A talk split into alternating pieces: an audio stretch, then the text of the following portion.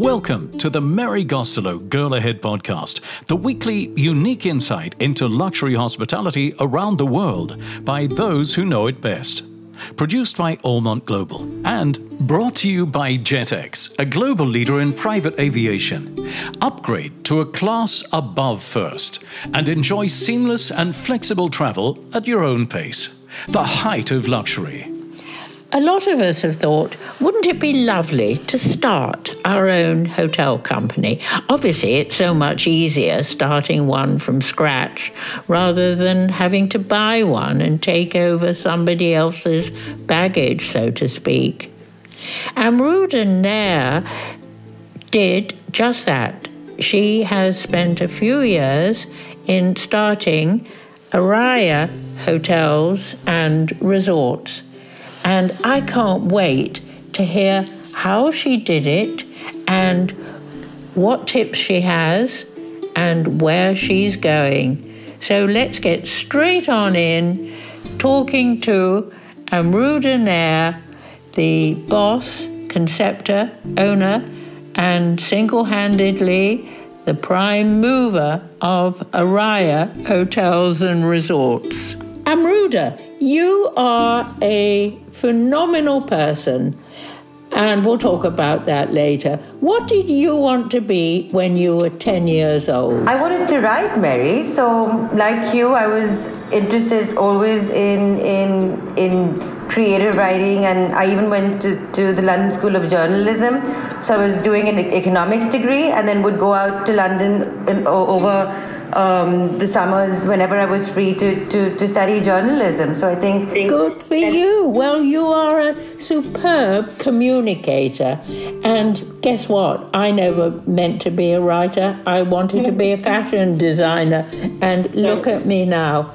And now you are the boss of Araiya Hotels and Resorts. You come from a hotelier family how did you decide to break off on your own? But Mary, I think it's one of those once in a lifetime opportunities, right? My grandfather started uh, the Leela brand when he was 65 years old. Um, I'm getting to 40 now, and I thought, you know, this it was the right time. Um, I just come back after a stint in the Middle East, uh, returned to India for the second time in my career. Um, the first time around, I was in my 20s and uh, joined the family business then um, just when we were doubling in size, and and um, the timing felt right.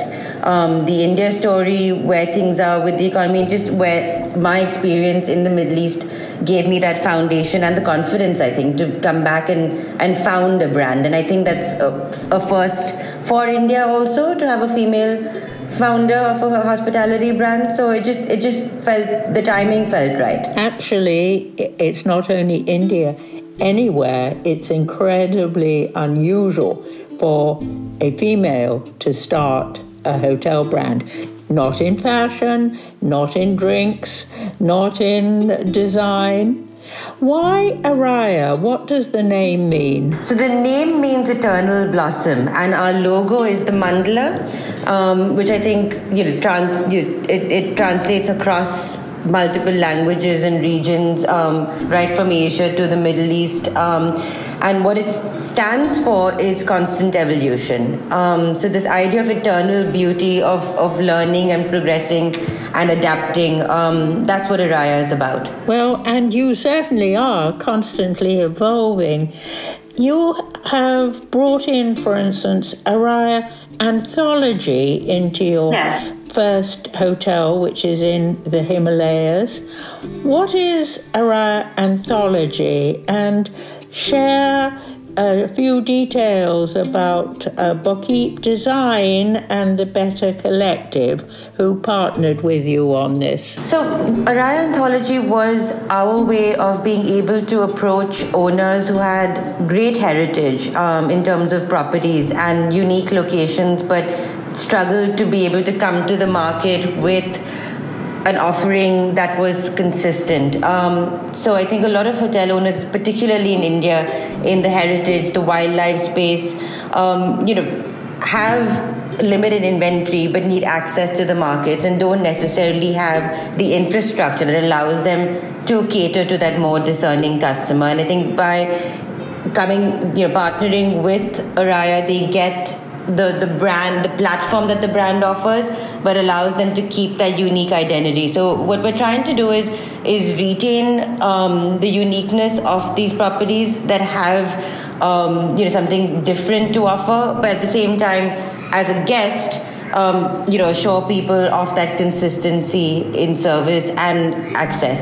You were brought up in great style, and you're going for the style loving consumer it really sounds as though you have gone in at very top end and you've got this lovely property in the Himalayas, which I can't wait to come and visit. It's very well um, located.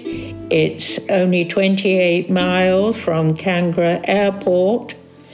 Um, it's part of Norwood Heights. What is Norwood Heights? So Norwood Heights is is the developer, and um, and they already had a presence in the Himalayas, and they had they built um, you know second homes there, and um, the family partnered with us um, to come in and, and help them develop and convert their existing property into a boutique lifestyle offering. Um, and I think what's unique about that really is it gave us the opportunity to create a destination. So yes, it's close to Kangra Airport, um, Dharamshala, which is, is very well known um, because it's the home of the Dalai Lama, gets a lot of traction. But Palampur, um, it's the same airport. Palampur is we're at 5,000 feet, uh, 50 minutes away from the airport. It really allowed us to do something unique and, and actually create a destination. So that's what was important for us. When you started thinking, okay, I'm going to go for it, I am yeah. going to create my own brand, you've got the name. Did you divide your thoughts into various silos like marketing, finance, operations, design? I'm thinking of all those listeners around the world who have always longed to have their own brand. What was the actual modus operandi of setting up the brand? But it was it was more about picking the right properties and not being in a hurry to grow. So we took our time, um, looked at the map, and said, "This is where we want to be." Um, like you know, India's got three thousand kilometers of coastline. You've got all the, the safari, the wildlife and safari destinations, you've got the mountains. So we really went in and said, where would we like to take this brand and be able to demonstrate what we can do across the different lifestyle interests and really create unique places to be across the country. So that was really what drove it. Um, the idea of really tapping into these unexplored destinations. And and you know again it comes back to timing. It was what people were looking for particularly during the pandemic. How did you keep your own mind sane if i may say this during this? Because you were obviously planning the marketing and then you linked up with Global Hotel Alliance. You were obviously thinking of operations. How many people would you need to work in the hotel? You were thinking of design. You were thinking of the food. How did you manage as a one person brand, Amruta. But the, the good thing about having been in this industry, of, you know, we, it, I'm the third generation in the business. So I think the one thing I can tap into is all the people who've supported the family in the past, who still feel a sense of loyalty to us. Um, and I think that's the one thing that sets us apart in terms of just the network um, within India and across the region. And it's, it's what I tapped into. And I think the industry itself allows for that. Looking back, two questions. How long did it take you from saying, I am going to have my own brand? to opening your first hotel. Other questions, other question, what was the biggest challenge during that period? So Mary, I think the the idea of setting up has been on my mind for a while. It was one of those bucket list things that I'd wanted to do, um, but never really took the plunge.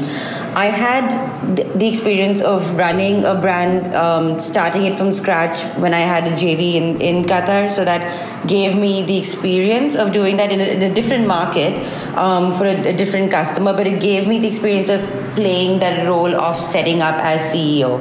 Um, so coming back to India to home ground, I think I was able to shorten that that time period in terms of setup. I think we were good to go in about 18 months, and I think the biggest challenge really was saying no. Uh, you know. Uh, and, and waiting till we were actually ready. Okay, saying no to whom? To people who wanted to be your suppliers, your partners? Suppliers, partners. You know, we took our time to make sure that we got the, the brand programming just right. Um, and then, you know, selecting the right properties and, and starting with something that was really unique and would set us apart. And you're doing something also in Saudi Arabia. Can we talk about that a little bit? Yeah. So we're, we're looking to go back to Saudi Arabia as Araiya um, because I think that there's a lot of interest in the whole experiential and boutique programming. Um, you know, so I think we've had experience in the past um, I used to run a 611 room hotel in Mecca, so we've you know we've done scale. But I think the way uh, the mark the Saudi market's going now, um, down the line there will be opportunity for brand boutique brands like ours that have a unique Indian twist on wellness uh, with the Ayurveda, um, with um, our food offerings. So, so that's what we're, we're going back into to KSA, determined to, to make it more experiential. So, let's say I am an investor and I'm thinking of working with you. How would you describe the Araiya product in one sentence? Number of rooms, technology, involvement, etc. So high on tech, we're about 40% cheaper than any of the big brands out there. Um, we've custom made our own SaaS um, IT systems, so everything's integrated on the cloud. So that's what makes us really truly unique. So it allows us to capture data and then use that to, to, to cater to, to personalize the experience for our guests. It's we're able to do that because it's a very highly defined boutique lifestyle offering. So what we're really doing is is programming for the destination and making and customizing that experience. This is so exciting. It sounds as though you are offering seamless technology. You're offering the ability to feel even better having been to an Araiya hotel. And what's your food policy? In your hotels? Very local, actually. So in in in Himachal, for example, um, we're bottling our own spring water. So we've got our own bottling plant. Um, uh, set up in the hills and we're, and, and we're, we're bottling at source. Um, we we take our guests out for trout fishing. So you you you know we we've got that whole experience of going out um, into into the nature. Um, we have young female guides who take you out to the rhododendron forest, so you're actually you know collecting the flowers which can which you bring back with you and can be turned into chutneys for breakfast or cocktails at sunset hour. So um, uh, we serve the himachali dham which would normally be served at, at, a village feast. So you you know get a chance. So it's, it's so i think we're going we're sort of trying to go back to the more indigenous um, indigenous style of serving, um, of presenting food, uh, going back to source. Um, and I think that's something that we've seen even within the Indian market. People want to go back to their roots and learn about uh, the, the cuisine that was the way it used to be served 100 years ago. You know, Amruta, you are a phenomenon, as I said earlier, because you're also running a restaurant in Malta called Naan yes. Bar. What's the story on Naan Bar? And so Naan Bar is a very different take. Um, Malta, as you know, is is a, is a big destination for the UK market. I wanted to take um, to have my own version of the modern Indian cuisine. Um, so stay authentic in terms of how it tastes. So don't so don't mess with the spices and the rest of it, but present it and make it more accessible. Um, and we've got a brilliant uh, cocktail program going there. So so naan bar is very different. It's um, translates to bread bar, and the idea is that you come in and have small plates and sharing platters, and it's a very very social experience. Um, and we're and we're, and we're essentially catering to all the European markets that come into Malta and want something different. Well, I still think you're phenomenal because I don't think you ever sleep. You're taking restaurants around Europe. You're doing hotels wherever you think the destination is right. It sounds as though anybody out there listening and if you want to emulate Amruta Nair, you have got to have 29 hours in every day and non stop energy. Because you're also thinking, I believe, another brand, Soul Hotels. Yes. What are they? So that's our mid market offering. And I think we're taking all our experiences from running hotels with scale, but trying to bring in that element of fun and nuance. And, and again, this is an, it's an urban offering, but it's got uh, uh, the reason we've called it Soul is because it's got the elements of a resort experience. So we're still making it fun and accessible, and that's what, and something different. You said setting up a hotel brand was on your bucket list. What else is on your bucket list?